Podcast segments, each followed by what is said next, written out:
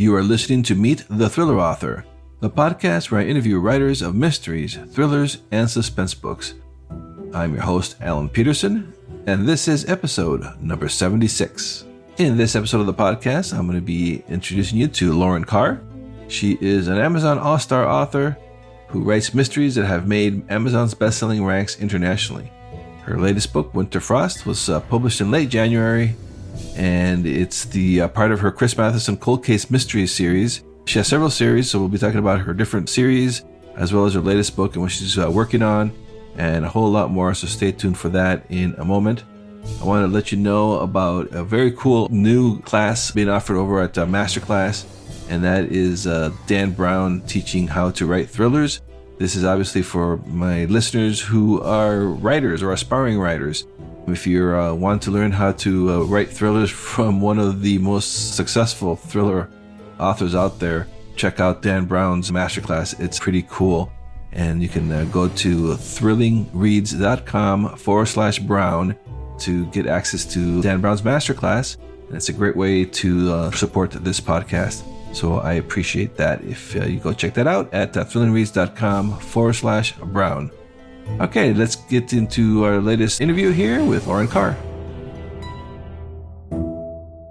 Hey everybody, this is Alan Peterson with Meet the Thriller Author, and today I'm going to be talking with Lauren Carr, who is an Amazon All-Star author who writes mysteries that have made Amazon's best-selling ranks internationally, and her latest book, Winter Frost, was published a couple of weeks ago, and we're going to be talking to her today about that and a whole bunch more.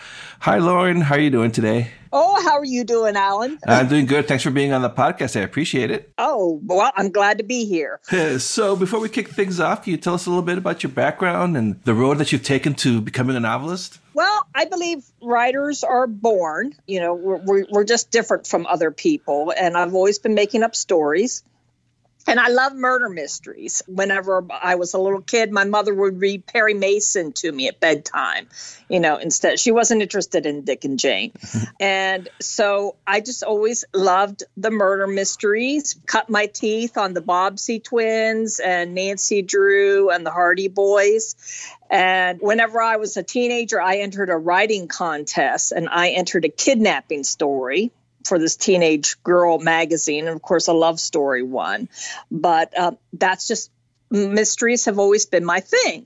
So I got an English degree from George Mason University, English and journalism. I worked as an editor for the federal government. And I always thought that mysteries were too, I would write humor. I wouldn't necessarily write murder mysteries because I just thought that was something that I wasn't smart or clever enough to do. And about the nineteen nineties, my husband would bring home murder mysteries for me, and I didn't like them, or I'd figure out who the killer was. They were too easy for me because I was reading like everything that would come off the shelf. And I basically decided, okay, I'm going to write a murder mystery for myself. And that's what I do is I write the murder mysteries that I would want to read. And um, and since I learned the editing, I learned the layout design while working for the federal government, I realized whenever like Amazon came along with CreateSpace, I realized, you know, I have all the tools and knowledge to be able to do this myself. So that's why I'm an indie author. And I've even published other authors' books, just taking everything that I learned throughout my career and pieced it together to be able to do it on my own. Oh, so yeah, so that's a great. So you went direct. You didn't have to send out query letters for ten years like you hear a lot of the people having to do. yeah. yeah, well, you know, I did try to do that for a while, and I even did have a literary agent. I wrote screenplays. I actually had one that was considered for a television series for Lifetime, and we're talking back in the nineteen nineties. But, you know, I always had male protagonists. And they, literary agent said that if Lifetime bought it, they were going to change it to a female protagonist. And I was like, well, that changes the whole series. But yeah, and I let that literary agent go because I realized I don't need this middleman. Hmm. Now, I believe there are some things that it's best to subcontract out. I even do my own covers now, but I do have editors because I believe you're your own worst editor. Yes. Yeah. yeah. Your eyes just put what's supposed to be there on the page. You've written it so many times, you've gone over it so many times, you don't see what's really there. So I do send my books out to be edited, but I've also edited other people's books, so I know what to look for there. And so you have twenty books now. I was reading in your bio, you've had over twenty titles in three different series. That's been very prolific. Has that been, what, the last few years? Or? Well, my first book came out in two thousand four with The Root of Murder. That's the book I'm working on now, and that's you know, available for pre-order. So that will be available the end of March. So that'll be my twenty-fifth book. Wow. I now have four series. Winter Frost and Ice are my fourth series. They're called, correctly, they're called the Chris Matheson Cold Case Mysteries, but they're, you know, for sure, they're the Geezer Squad. And uh, I really am getting to like the Geezer Squad. But yeah, I write full time. Mm-hmm. That's how I'm able to do that. I'm, I'm usually two books ahead. Right now, I'm writing The Root of Murder, but I'm thinking about the next Geezer Squad. And that was whenever I was writing Winter Frost, I was thinking about The Root of Murder. So I'm always like a book ahead. When you're writing, do you just write one at a time, though? Yeah. Well, and sometimes I'll get so far ahead in a book that I do have to set one aside. For example, Winter Frost, I was actually a third of the way through The Root of Murder when I kept thinking about Winter Frost. Mm-hmm. And I was just really itching, you know, and it was hard to write The Root of Murder because I was thinking so much about Winter Frost. I finally set The Root of Murder aside and went to work on Winter Frost. And I had that done within two months. Because just the whole story was there. Hmm. It was all there. That happened to me one other time when a Mac Faraday mystery, Candidate for Murder, I was working on. As a matter of fact, that was another Lovers and Crime mystery. That's, The Root of Murder is a Lovers and Crime, that series. But I was working on that book, and it was during the primaries in two thousand sixteen. And just all these little sound bites kept, you know, pinging at me because, well, he couldn't escape the election. And I have a character named Gnarly, who's a German Shepherd in that book. And it just came to me, elect Gnarly before I'd elect any of these people. And I wrote The Candidate for Murder in six weeks. It just, it was all there. And I trashed everybody, so don't everyone, you know, but basically the party was pushing one candidate here. This party was pushing that candidate. And the police chief decides to put, you know, Mac Faraday's German Shepherd as an independent, run him as an independent. And overnight he became the front runner. And then, so of course, both parties attacked Gnarly, and Gnarly's secrets came out, the German Shepherds, and, and it did very well. That, you know, so, but, and that, that was a lot of fun, but I wrote it all in six weeks. And I, I had to set the book that I was working on aside because I just couldn't stop thinking about it. Yeah, I knew I had to get it out in time for the election. So, and it was. Oh, yes, that's good. So, yeah, so that was like a, the, from a business marketing perspective. Yeah, I see that. So, yeah, you wanted to get that out before. Yeah. Uh-huh. Uh, so, what's your process? Do you like outline all these, or do you like just kind of start writing them? I'm I'm what I call a plancer, in that I plot them out in my head. I know who the killer is in my head before I sit down to write. I come up with the premise. I don't actually sit down and write it. I don't sit down and write an outline. I have it all in my head. But whenever I sit down and start writing, the characters will often take me. I know where I want to end, and I haven't planned what way I'm going to go, but one hundred percent of the time, the characters will take me in a different direction, but I end up where I want to go. I like to use the analogy of like what's happening in the book is my world, and I'm God, and, you know, but the characters have free will. And so if they're going a place that I don't want them to go, I'll set up a roadblock, but I let them make choices just so that we end up where we want to go. You know, where where I want to go at the end. But, you know, having said that, sometimes the killer will change, you know, before I reach the end of the book, because somebody will jump up, like a character will jump up in my head and say, I'm the killer. I did it. Mm. you know, so so then I will change it. And I have done that. I've actually changed. Only once, though, the book was actually in uh, editing, and I changed who the killer was. And I had to go and rewrite a whole ending because I realized that the person I wanted to be the killer wasn't the killer. Oh, wow. That's interesting. So it was already at the editor, and then you said, oh, actually, that's not right. yeah. Oh. Yeah. You know, and, and I didn't have the clues wrong.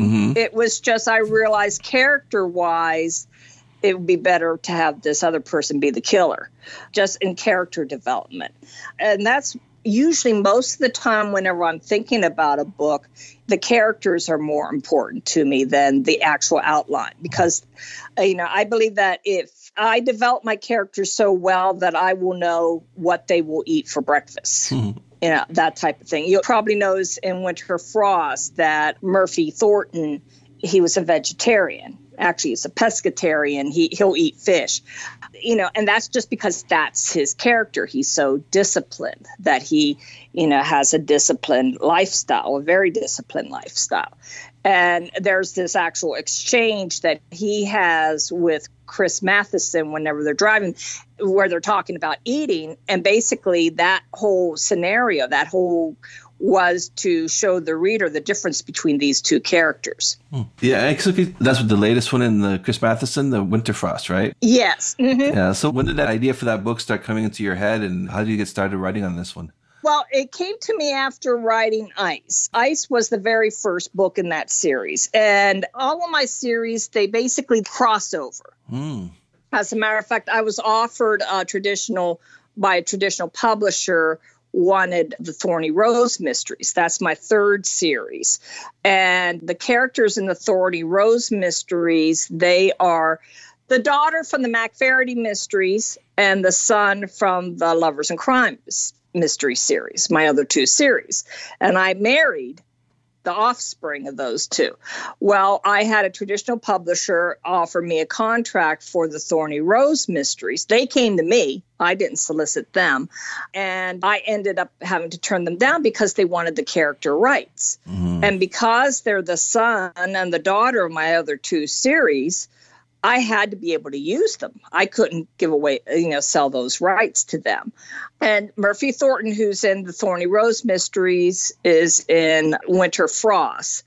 But whenever I created the Geezer Squad mystery, that's the Chris Matheson Cold Case Mysteries, I created it with no intention of him crossing over into the other series. But Jessica and Murphy and Tristan from the Thorny Rose Mysteries make an appearance in Winter Frost. But the, the Geezer Squad, they actually came to me. I was looking for something to watch on T V one day, and I went to Netflix, and there was a um, documentary called The Keepers. And it was about a cold case mystery of uh, this nun who was killed in, uh, murdered in, uh, I think it was nineteen sixty-eight, nineteen sixty-nine in Baltimore. And her students, and we're talking modern day, present day, you know, fifties and sixties, and they are investigating to find out what happened to teacher. And each one uses their own skill set. For example, one is she's really good with people. So she goes and she interviews potential witnesses. She meets them in coffee shops and talks to them.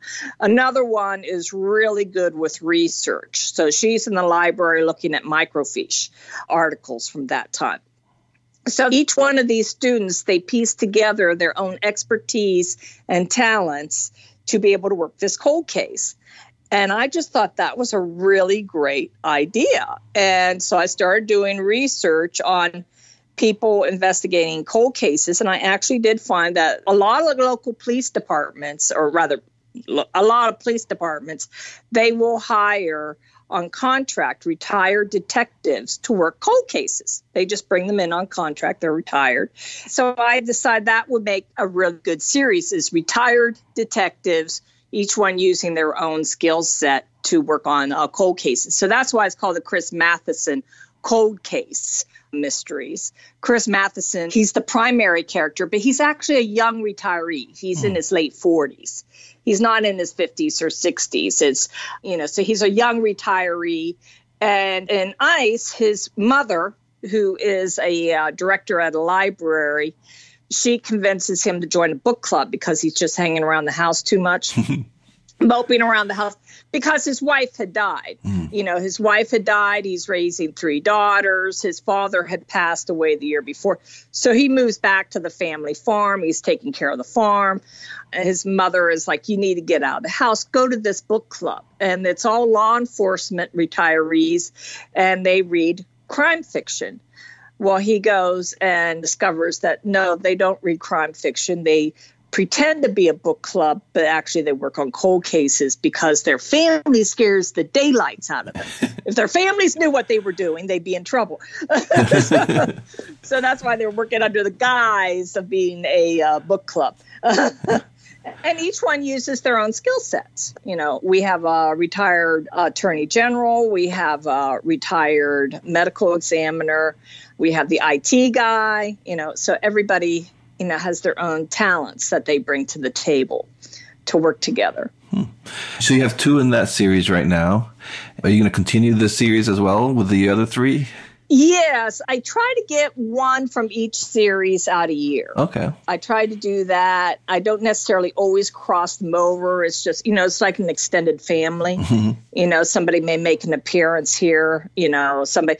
That's why, because Winter Frost actually deals with a little bit of espionage, it just seemed a really good idea to have Murphy Thornton make an appearance. And he, you know, saves Chris whenever he's on his way to jail to get him to work this case, because Murphy thought he was chasing a spy, and it turned out he wasn't chasing a spy. It turned out he was chasing Chris's dead wife. It's interesting, too, because I saw they, it crosses, a, um, there's a lot of different genres. How do you tackle that? I mean, does it just keep things fun for you and for the reader also? Because, you know, uh, you have like the police procedural and the mystery, and you have a lot of stuff going on, which makes it fun. How how do you put all that together? Um, it just came naturally to me because I'm an independent author, and I had my training working for the federal government, doing editing and layout design and that. I, I didn't actually work in the book publishing industry. And my other exposure to writing was journalism. So Because I didn't, best way to say it is I didn't know any better. That was, the best, was these genres, the book genres were created basically by booksellers. Mm-hmm. Whenever you would walk into a brick and mortar bookstore and you say, I want a mystery, they will point down the aisle, there's the mysteries, and then, you, you know, cozies on this shelf, uh, police procedurals on this shelf, uh, suspenses on this shelf. And so the book publishers, they came up with the genres. You know, a mystery has a lot of subgenres mm-hmm. under it, was so that the booksellers would know what shelf to put the book on. And that was how they came up with all. So they came up with all these rules and these, you know, what I call boxes to put your book in. Well, I didn't know that. And, you know, I'm like, mystery. Well, I like detectives, and I actually do write across genre.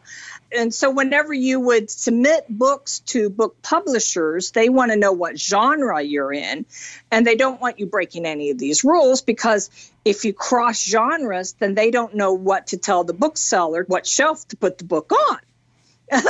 So, and, you know, well, as an independent author, I basically write what I want to read. And I want a little bit of romance. I like the furry animals. You know, I even had no, a blogger say to me once, well, so what is Mac Faraday? Well, he was a homicide detective, but he's retired, so that makes it a cozy. But then he's working with the police. That makes it a police procedural. You know, so I was breaking all these rules, and I didn't realize I was breaking these rules. You know, so, I mean, I even got an email from someone last week who she was looking for me under cozies. And she said, well, you know, I hadn't seen any books from her for a while. And she did a search and found out that she missed all these books because she was looking for me under cozies, because Gnarly is a furry, and furries aren't cozy. So, so, so. Yeah. Even when I first decided to call this podcast Meet the Thriller Author, I regretted it right away after a while, because then I would ask like a suspense writer, and they're like, well, I'm not a thriller writer. I'm like, well, I just mean mysteries, thriller, suspense, and all those subgenres and everything. So that's a good point of being uh, independent, is you can do what you want, and, and the readers are loving it, so it's a win-win. But the downside is that it's sometimes it's hard to promote, because I've had bloggers who love me. I have a whole bunch of bloggers who really love me, but trying to get the word out to people, because, well, you know, I like cozies, but it's too gritty for mm. a cozy. You know, I don't like the grit, but then I like the dogs and I like the humor. You know, well, it's promoted as humor. Well, maybe it's promoted as thriller. So because it crosses the genre, so, so it's almost like a double-edged sword. But I went into this saying, I'm going to write what I want to read. Mm-hmm. And I like all that stuff, and just try to get it out to everyone, you know. And like I got one email from somebody who was unhappy because I use, you know, hell and damn in Crimes Past. And she said that was offensive to her, that I use hell and damn. But that was how those characters would talk. Yeah. You know, I don't use the F word. You know, there's a lot of words I don't use, but because I had hell and because I had damn, then she was offended. Oh, wow, she says she's giving me one more chance. Oh, wow. That's, that's interesting. I, I never would have thought that damn and hell would be considered uh, offensive. Yeah, and I have a lot of characters who don't use them. Yeah. But, you know, like my, my main characters don't generally use them, but it, unless they're in certain situations. Mm-hmm. But see, I have a lot of clean readers. Yeah. I had writer's block once for about a year, and because I had one book that was published by a traditional publisher, and that was before I made the final decision, no, I'm just going to be independent, so I don't have to deal with them. And I was trying to write to please this publisher. Mm. And I had writer's block for a full year, and finally I just hung it up, and I severed the ties with this publisher. You know, they, they want me to cut like about three thousand words to fit into this box with mm. what a mystery was. You know, you know, okay, it's three thousand words too long. Now, how do you cut three thousand words? You know, yeah. uh, I write that in one day. Uh, so yeah, I was, a day uh, gone. Yeah, a day gone. You know, I cut them off, and then I got an email from Amazon about CreateSpace. Would you like to publish with us? And I thought, you know, I'll just write what I want. So I sent them with the three thousand words, too many. Uh, actually, I, I decided to do a rewrite and add Gnarly. Uh, that was when, when Gnarly came to my life. And I said, well, I'm just going to write what I want. What I want to write, whether it pleases the readers or writers, is I'm writing for me. And that was It's Murder, My Son. That was my third book. And that one went up to number one on Amazon and Mysteries. And I wrote it totally for myself. And that's what my rule is, is I write what I want. I don't write necessarily for the readers. I don't write for publishers. I don't write for reviewers. I write what I want. And I've never had writer's block ever since. Hmm. And what is your writing routine? Do you like have a word count goal every day? And, and do you write in the same spot every day, or what's your, your routine? Uh, I write basically where I land. Right, I like that. Yeah, I have a laptop, and I have a studio, which, you know, my husband made a nice studio for me, and I basically have junk there. And, you know, whenever I get up in the morning, I, you know, because I'm a professional writer, I consider it a business, and I treat it like a job. And I will spend usually until about ten o'clock, like between six and ten o'clock. And that's when I do the social media and the marketing, the book promotion, sending out query letters to, you know, bloggers and uh, podcast people, you know, asking for reviews and that. I do that until about ten. And then in the afternoon is when I will write. And sometimes I'll write into the evening. I take a break about four o'clock to cook dinner, because my husband doesn't cook, you know, to do dinner and that. And in the evening I will write. And I'll write until about eleven thirty or midnight or so. Oh, wow. That's so, a full full day. yeah, yeah. Well, I consider it a full-time job. Yeah. Uh, now, sometimes the words don't come to me, but generally they do. You know, if I'm getting on a real roll.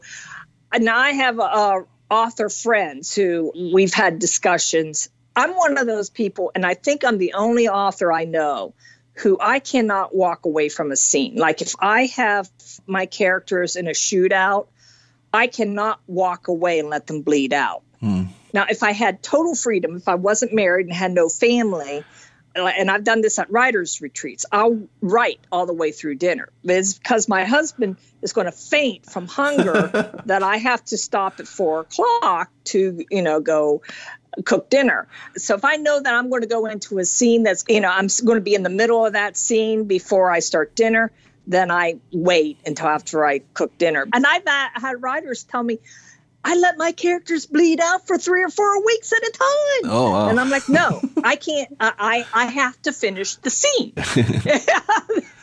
And I think I, I don't know any other writer who does that. And they just think that's crazy. And maybe it is crazy, but I can't, you know, I know they're fictional, but I can't let them just lay there bleeding in the middle of the street. I, I gotta, I gotta get it taken care of. And what do you use to write? Do you use like uh, Word or some other tool? I use Microsoft Word, and I have Grammarly. So I will, after I finish writing the first draft, then I will go through and, uh, and make sure the continuity is taken care of. And I'll do some of the editing too while I'm doing that. So I go through and do an edit, look to plug up loose ends and that before I send it to the editor. And then actually while she's editing, I will edit too. But, you know, I have to have another pair of eyes to look at it. Mm-hmm. And then I have two proofreaders who proofread after the layout. And I do the layout myself. The government taught me how to do that whenever uh, I was working with the federal government. And, you know, whenever... I'm going to tell you how old I am. I learned journalism when they had the light tables, when they had the light tables and, you, you know, you had the paper there, you know, all the lines on that. Oh, yeah. uh, and then I was working in the federal government, a printing house, and they called me in one day and said, we're going to send you off to learn desktop publishing. Oh. And I said, what's that? And that was before, you know, Adobe InDesign. So yeah. so I learned all the layout skills back when they had the light tables. So I do my own layout. And I just, with the last couple of books, started doing my own cover design because I, you know, I learned how to do it. Yeah, so I do that myself. That comes handy because that formatting for me was always the... Uh... pulling my hair out trying to figure that out. And to me, it comes easy. It's just like a, I can do a layout for a whole book in a weekend. Oh, wow. Now that, yeah. So, so I don't have to send it away to do that. Yeah. And I've worked on other authors' books. I just have more fun working on my own. But on my website, I actually have Acorn Book Services, a section where I offer like writing coaching and layout design and cover design for other authors. And how's that working with other authors? Is that uh, do, do you enjoy that? I've done that for quite a few years, and it was whenever It's Murder, My Son, and, and my books started becoming hits. You know, other mm-hmm. authors started coming to me asking me for help.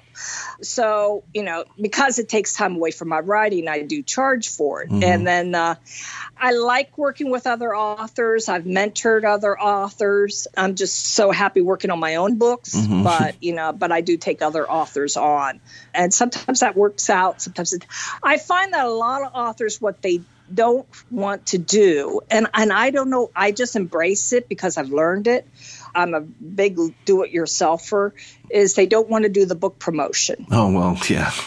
Yeah, because it's it's not fun. Yeah. But once you learn it, I mean, just like anything, once you learn it, then it becomes fun. Yeah. Yeah, I hear a lot about that too. They don't they don't like doing it, and well, you know, but yeah, it's it's just something that needs to be learned. Even if you got a traditional deal now, unless you're like a big name, you're still gonna have to do a lot of the promotion yourself. So I was actually offered a uh, like my very first book, A Small Case of Murder, I did through iUniverse. And I had to do my own promotion, and I actually hired a publicist, and but I still had to do all this stuff. Mm-hmm. And then I was offered a traditional contract for A Reunion to Die For. And uh, yeah, I was so happy, and I thought, okay, I got it made. But I had to do all the same stuff I had to do with iUniverse. And the publisher who took A Reunion to Die For, they offered me a contract for It's Murder, My Son, but they wanted me to cut it by three thousand words. And I was like, what three thousand words am I going to cut? So I walked away from them. and I rewrote It's Murder, My Son to include Gnarly, who is a real fan favorite. That's the German Shepherd who went on to become mayor. And I was offered two contracts from two other traditional publishers for It's Murder, My Son after I made the decision to go through CreateSpace. These two other publishers contacted me. That was when I sat down and I made a list of all the book promotion stuff I had to do with iUniverse, all the book promotion stuff I had to do with whenever I was traditionally published. And I realized I had to do the same in both cases. Mm-hmm. So why should I give a like seventy percent of my royalties to a traditional publisher when I still have to do all the work? Yeah. so, and I... turned away and I did not look back. And It's Murder, My Son went on to become number one in mysteries on Amazon. But, you know, I knew I made the right decision because one of the publishers, they wanted all of the ebook rights. Mm. You know, I wasn't going to get very much at all for the ebooks. And I was uh, publishing the ebooks. Amazon contacted me when they first started doing the ebooks, the Kindle books, mm-hmm. and uh, invited me to put my books in with them. And I was making a good chunk of change with that. Yeah, that's so what they wanted. I, yeah, so I was, I was like, why should I give that to you just, you know, just to say that I was traditionally published instead of an indie author? So I haven't regretted being an indie at all. Oh, that's great. And so what are you working on now? You said you have another book coming out in March? In March, and that is The Root of Murder. And that is a Lovers and Crime. I have three books out with the Lovers and Crime. This will be the fourth one. And it takes place in the town where I was born and grew up, which was Chester, West Virginia. And you go a mile in any direction and you're in a different state. And Joshua Thornton, he's the county prosecuting attorney in Hancock County, West Virginia. And he's married to Lieutenant Cameron Gates, who is a Pennsylvania state homicide detective.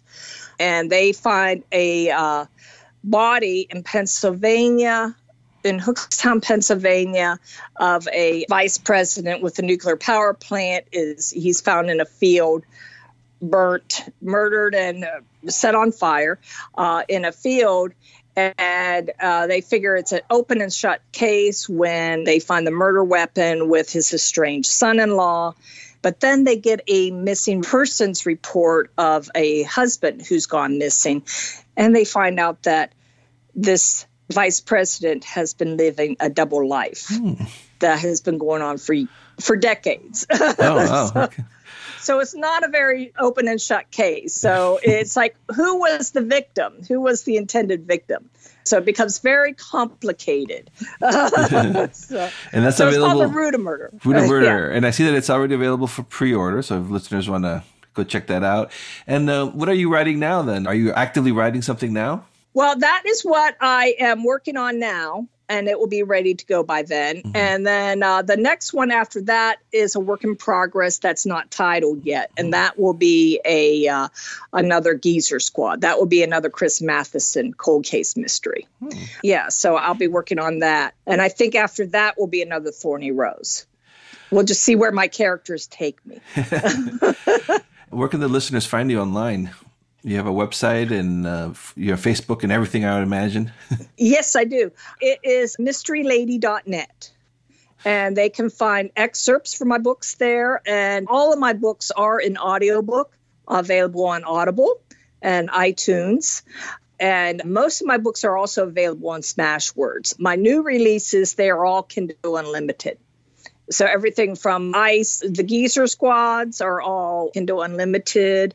The Murder by Perfection is Kindle Unlimited. And so is Crimes Past, the latest uh, Mac Faraday mystery. All right, great. So um, before I let you go, I know we have a, a mix of, of aspiring writers that I know that email me that listen to this podcast. Do you have any advice for them before I let you go? Uh, just write for yourself. Just write what you would want to read. Basically be true to yourself, because if you're writing for other people, then it just doesn't come across as you. Just be yourself. Okay, great advice. Well, thank you, Lauren, so much for being on the podcast. I really appreciate it. It was a lot of fun talking to you. Okay, thanks a lot, Alan. Thank you for listening to this episode of the podcast. I'd like to ask for your support by helping me get the uh, word out about it. And the best way to do that is by leaving a rating and or review wherever it is that you're listening to this podcast or you're subscribed to it, be it on uh, Apple Podcasts or Google Podcasts, or if you listen to this on Stitcher or Spotify, TuneIn, wherever it is you're subscribed to this uh, podcast, if you can leave a rating and review, it will help me get the word out and I would really appreciate it. Also, do check out my website at alan peterson dot com, where you can learn more about my thriller books, as well as the podcast website over at uh, thriller authors dot com, where you can learn more about this episode, as well as check out the show notes and links to resources and all that good stuff. Thanks for listening, and until next time.